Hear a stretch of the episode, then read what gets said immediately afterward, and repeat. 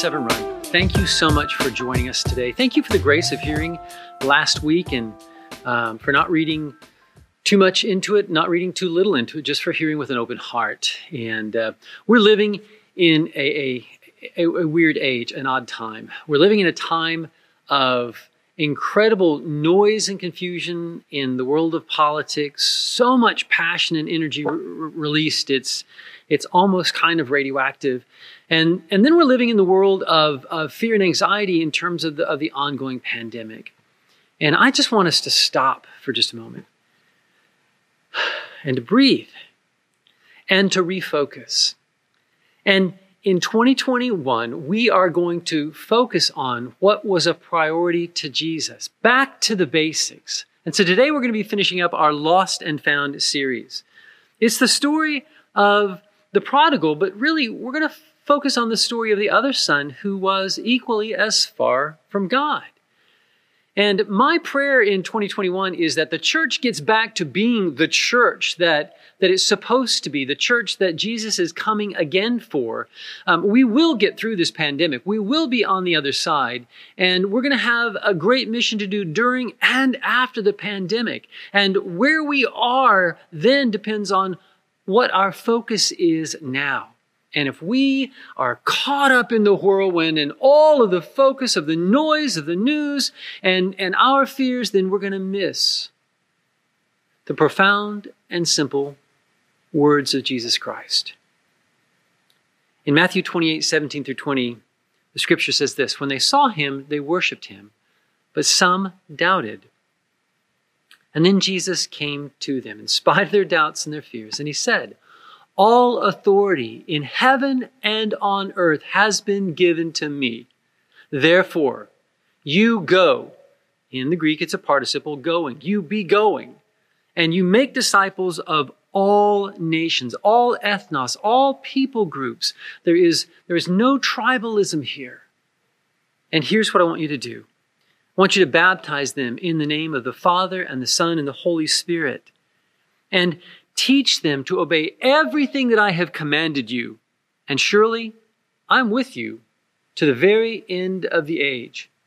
And that last phrase, it includes now. But the question is, amidst all the noise of what we're hearing outside, can we hear the simple word of Jesus calling us to be the found, searching for the lost?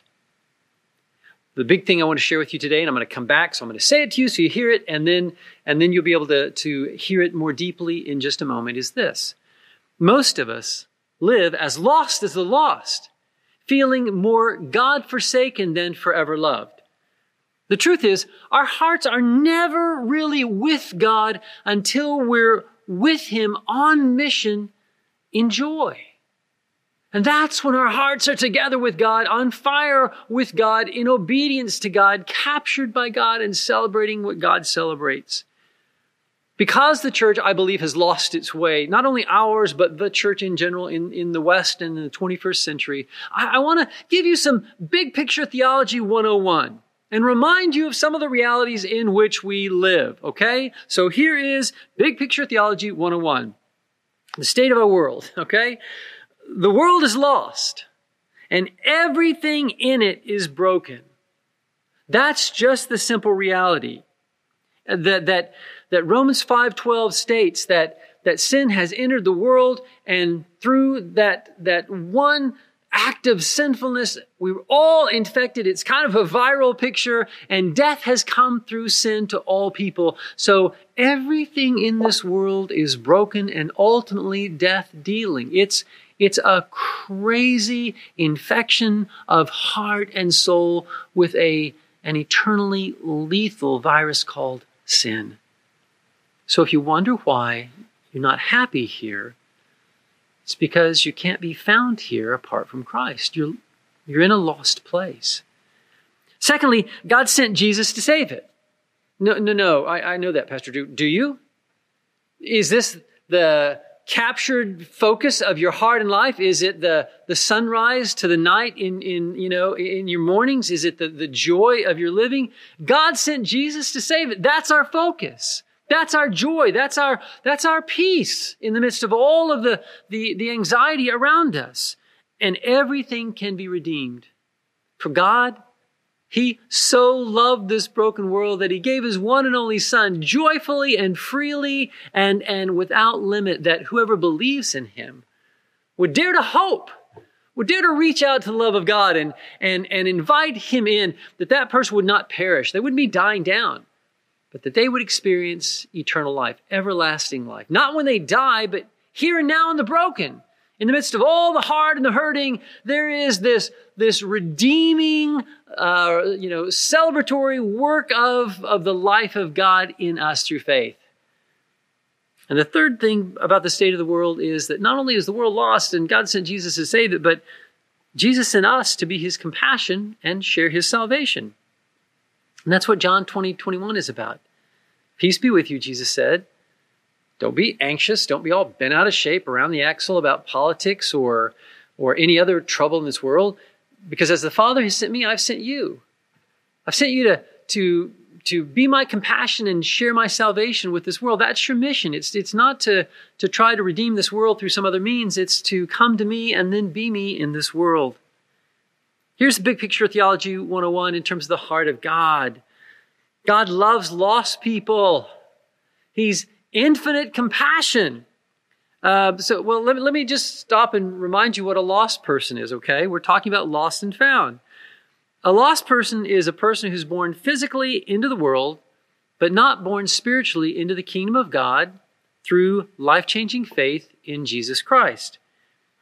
John 3:18 says this: Whoever believes in him is not condemned, but whoever does not believe stands condemned already because they have not believed in the name of God's one and only Son, Jesus.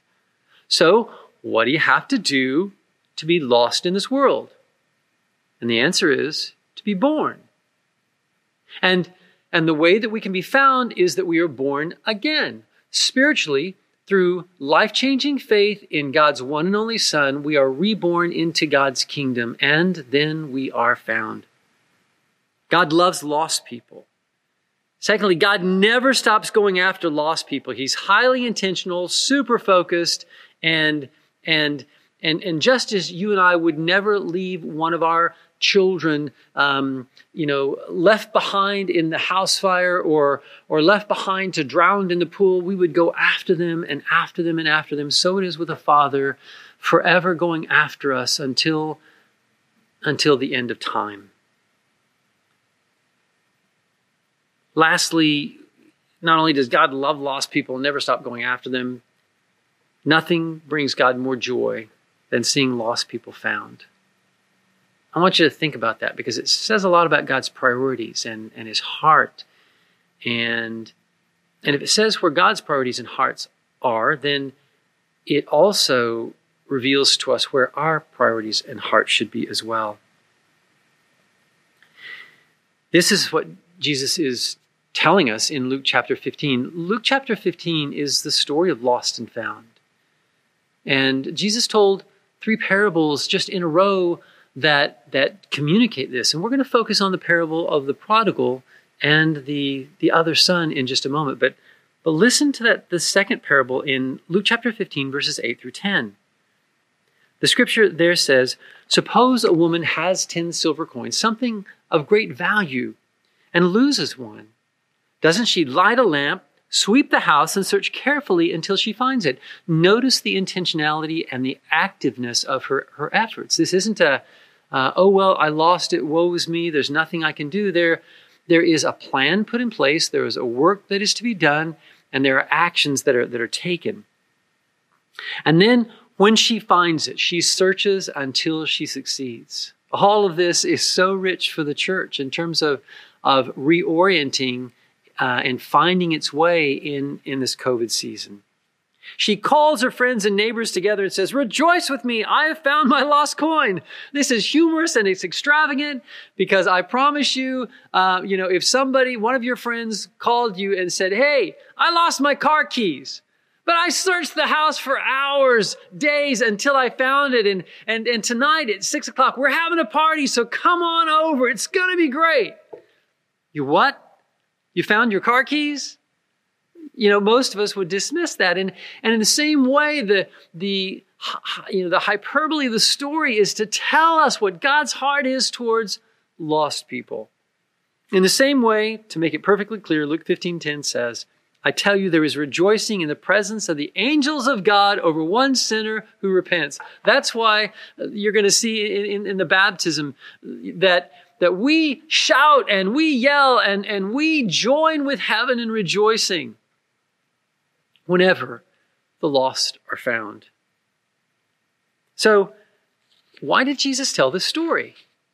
Why did he tell us this parable? Well, it, it's so that so that life-changing salvation would change our lives. It would change our priorities, that we wouldn't turn all of our God relationship around and make it about us and our own comfort and our own, our own way.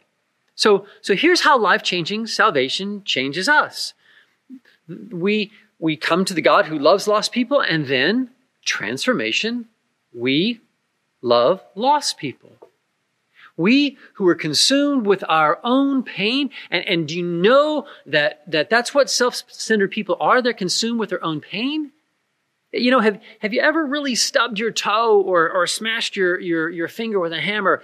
In those moments of pain, your world shrinks down not only to you, but to your trauma. And you're not thinking about anything else but holding your foot, holding your, your hand, and, and you really don't care about the feelings of anybody else around you because your pain is all consuming.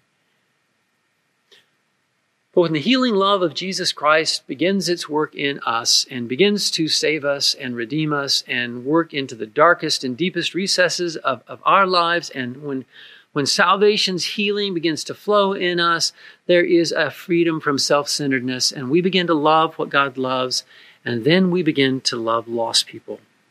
Because I love what God loves. And we go after lost people because God is. And then, and then our greatest joy in life becomes not bringing attention to ourselves or, or being successful in the eyes of other human beings. It's looking to the Father and, and seeing lost people found because that's what makes Him most happy.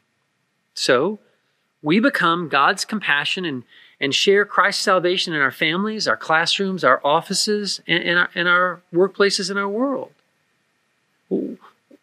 God, God loves lost people. And I, I have to ask myself, and in church, I have to ask you in all humility, how much do I? How much do you love lost people like God does? You see, life changing salvation overflows into world changing compassion eh, that, that goes after lost and hurting people. There's this transformation that, that comes when Jesus comes into my life and begins his healing he he works in me to to change me and and he addresses my needs and my my issues and my losses and and and, my hurt. And and then he gives me a heart and eyes to see the other people who are hurting and lost. And now that i'm found i find myself going after those who aren't. Compassion in its latin roots means to suffer with it's to recognize the pain of another and then to do your best to alleviate that pain. So there, there is an empathy to feel what somebody else might be feeling, but then beyond just that empathy, there is a movement in your life to move towards them and to, to answer that, that suffering. This is what God did in the world for Christ, and it's what we must do in our world in, in faith.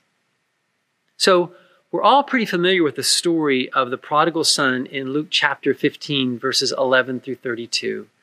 And uh, it's a beautiful story. It's a story of, of running away from God into the waste of the world. Uh, it's a story of waking up to the eternal emptiness of the world around us, of scratching around in, in the, the dirt of this world and, and running the rat race only to realize eventually that you're just a tired rat it's, it's a story of, of an awakening and of a bold decision to come home to the Father's love through the life of the Son in the power of the Spirit. It's the story of how joyfully love wins and of a Father welcoming all of us who are unworthy with arms wide open. It is a beautiful story. And it's the story of our world in all of its emptiness and how wanted and welcomed it really is. So take a listen to this story.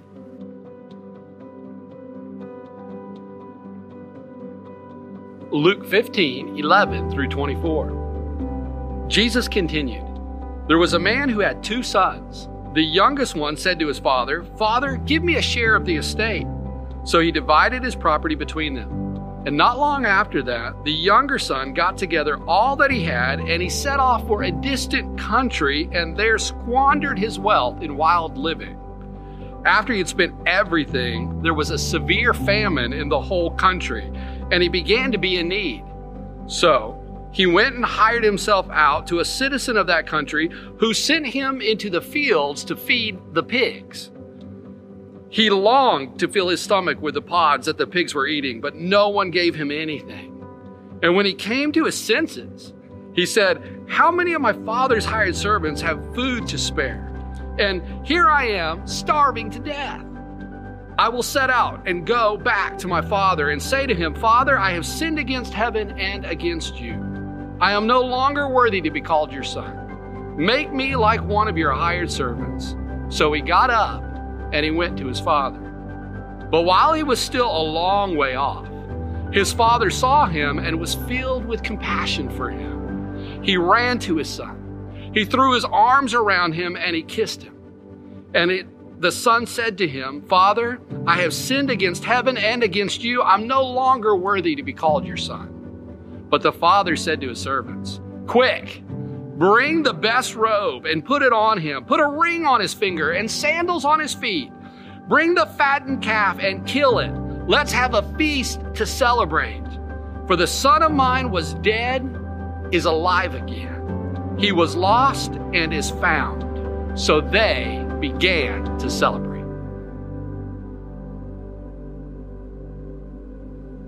But it's the other story of the second son. Really, he's the second son in the story, but he's the first son in, in terms of, of, of priorities. He's the elder. And it's the elder son whose story is really more most of ours. Sadly, his story describes the church and its reluctant heart to joyfully love and lead lost people to Jesus. So I want to read that part of the story to you, and then we're going to unpack it for just a moment. Luke chapter 15, starting in verse 25. Meanwhile, the older son was in the field. And when he came near the house, he heard music and dancing. So he called one of the servants and asked him, What's going on? Your brothers come home, the servant replied. And your father has killed the fatted calf because he's back home safe and sound. The older brother became angry and refused to go in. So his father went out and pleaded with him. But he answered his father, Look, all these years I've been slaving for you, and I've never disobeyed your orders. Yet you never even gave me a goat so I could celebrate with my friends. But when this son of yours comes home who's squandered your property with prostitutes, when he comes home, you kill the fatted calf for him. My son, the father said, you are always with me, and everything I have is yours. Let that resonate. Imagine if, if Bill Gates said that of his finances, or Jeff Bezos. Everything I have is yours. Oh my gosh.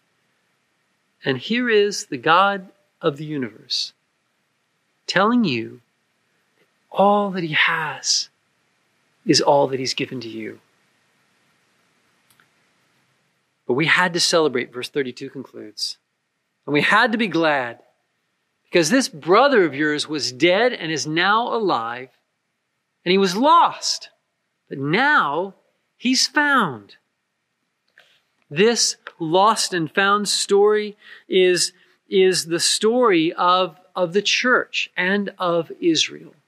And, and in the telling of the story, Jesus was addressing the Jewish and Gentile issues. He was addressing the, the resentment of the Jews for the attention of Jesus on, on lost people and forecasting his attention on the Gentiles. But, but in the 21st century, this is the story of the church. You see, most of us live as lost as the lost. And, and we live faithlessly feeling more God forsaken than, than forever loved.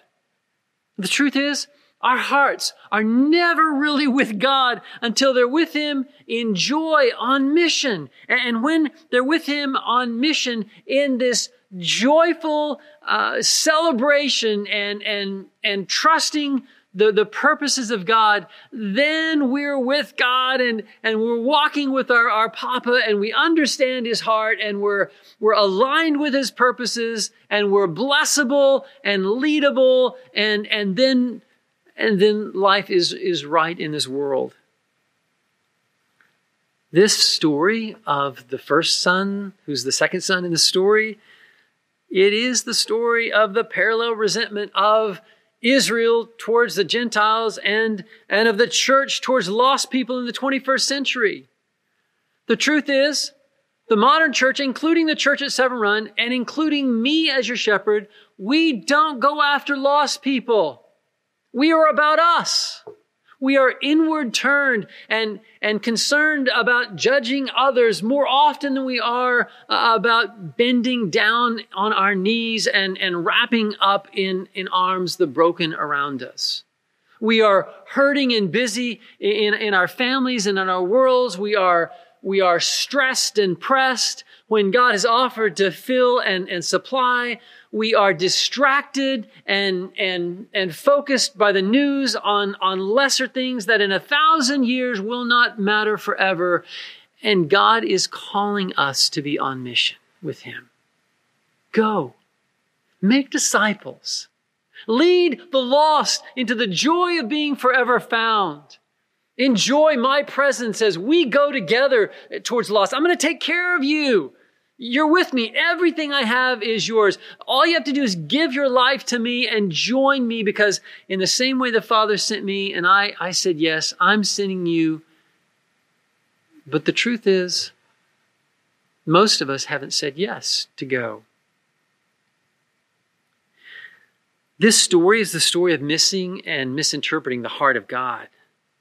It's a story of missing the pain of God's heart for the lostness of his other sons and daughters, and in a world that's dying pointlessly without him. It's the world of missing the, the compassion of God. In Mark 6:34, the scripture says, when Jesus got off a boat and landed on the shore, he saw a large crowd around and he had compassion on them because they were like sheep without a shepherd, and so he taught them. He looked at them and he saw their pain and he was moved with compassion to answer their pain. And so he began to unveil eternal life to them. Such is the heart of God. And such is the heart of all who share the heart of God. The, the, the unfolding of this story with the older brother, he became angry and refused to go in. Verse 29 Look, all these years I've been slaving for you. Really? That's what you think God is, a slave driver? You and I have been missing the joy of serving God.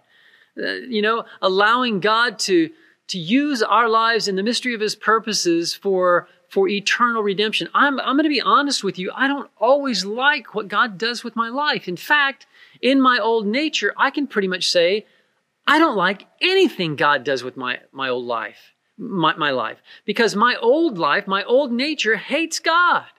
My old nature is a rebel. My old nature is arrogant, self-centered. My old nature thinks it is God. My old nature will fight against God and, and question him because, because my three pounds of gray matter cannot comprehend the infinite, nor does it trust the infinite goodness of a good God. And that's why my old nature has to die. And so up on the cross it goes, and it dies and and something new begins to live on the other side of it. So i want to ask you where are you living? Are you living in your own understanding as proverbs 3 says or are you trusting the lord with all of your heart instead of leaning on what makes sense to you? Because the you that things make sense to is the old you not the new you. The new you is in love with god and lives in obedience, joyfully doing whatever it is that He's called you to do, whether anybody ever notices it or not. God's told me to do this, so He's with me, and, and it's enough. But the church, we kind of have the second son in the story's attitude towards the work of God. He goes on to say in verse 29, I never disobeyed you. Really, that's probably not likely. in, in your ego, you're probably just overestimating kind of, you know, where you really are. And yet you never gave me, aha, how often I've done this. Um, living quietly resentful of God, um, resenting the struggle and the pain of life, resenting the fact that I'm not in heaven yet now, um, resenting that that uh, that that my life doesn't look like X, Y, or Z or or this person's, and yet you never gave me. The truth is, most of us lived in heart and feeling as lost as the lost. We are feeling more God forsaken than we are forever loved. And yet we are forever loved. All these years I've been slaving for you. I never disobeyed you. You never gave me even a goat. Oh my gosh. How blind are we to all the gifts of God? He's given us His Son. He's given us His heart. He's given us His purpose, His passion. He's given us freedom. He's given us joy. He's given us everything that we ever need. And yet you and I live full of resentment for how God's treated us as though God were stingy and not generous, indifferent instead of fully compassionate, um, and, and, and resentful of, of how God loves undeserving people. You are always with me, the Father goes on to say in verse 30. You are always with me. Uh, my son, everything I have is yours. And so we had to celebrate. We had to be glad because this brother of yours was dead and is alive again. He was lost and he is found. Isn't it enough to be with God? Isn't it enough to be able to wake up in the morning and to be embraced and forever loved by an infinite God? Isn't it enough to believe in his promises when he says in 2 Corinthians 9 8, and God is able to make all grace abound to you so that in all things, at all times, having everything you need. Contrast that with, you haven't even given me a goat. All you've done is given me a hard life. No, no, no, you've given me everything I need to to do every good thing that you've asked me to do. I can abound in every good work. As God calls us out in our onto his mission, in all our pain, in all our struggles, how, how does it make you feel to hear God say, You're always with me, and everything I have is yours? You see, life changing salvation, when it's truly salvation, it is life changing. And what does it change our lives into? It changes our lives into people who love lost people. And so the God who loves lost people changes us into becoming people so that we love lost people. And that we go after lost people. And that our greatest joy and satisfaction in life becomes seeing lost people found so we truly become God's compassion in our homes and in our classrooms and, and in our workplaces and offices. We become the compassion of God Himself. My thankfulness for this COVID season, as much as I hate it, is, is that God, I want your work to be done. I want your kingdom to come and your will to be done in my life on earth as it is in heaven, but more importantly, in your church as it is in heaven. So in 2021, we're seeking to lead 150 people into life changing salvation and, and then to lead them to obey what Jesus commanded, to publicly profess their faith, uh, in, in Him through believers' baptism. And we're asking every believer to adopt five people, committing to be active in prayer and compassionate in love for these five every week through all of 2021, believing that they can be found, that they can have a life changing relationship with with Jesus Christ and that their lives can be uh, eternally loved and transformed into, into to the people of compassion that, that reveal the, the, the heart of heaven. There's two key questions I want to just close with. This. These are the ones I started with in the, in the first message. Am I lost or am I found? Am I lost in the sense of trusting myself Or am I found in following Jesus into his mission? And I do want to emphasize that last part because if you are a follower of Christ and are not following him into mission, then one of two things is possible. A, you are not truly a follower of Jesus Christ, or B, you are following, but you are stopped and stunted in disobedience because you are stopping short of, of his mission. How, how do I become found, Pastor Drew? It's as simple as ABC. Admit you're broken and be broken about it. For all have sinned and fall short of the glory of God. Believe you're loved and trust the compassion of God. God so loved the world, and that means me. And commit to Christ. Make following Jesus the center of your existence. Then Jesus said, Whoever wants to be my disciple will deny themselves must deny themselves and take up their cross daily and follow me. For whoever wants to save their life will lose it, and whoever loses their life for me and for the gospel will save it. So, are you lost or are you found? And if you are lost and would like to be found, then, then take those three steps. Let us know talk to another believer around you, it is as simple as a prayer of surrender to God in Jesus' name, and you will be forever found, and then follow up on it. And then I'm asking you with all my heart to be serious about adopting these five people. Guys, thank you for hearing my heart.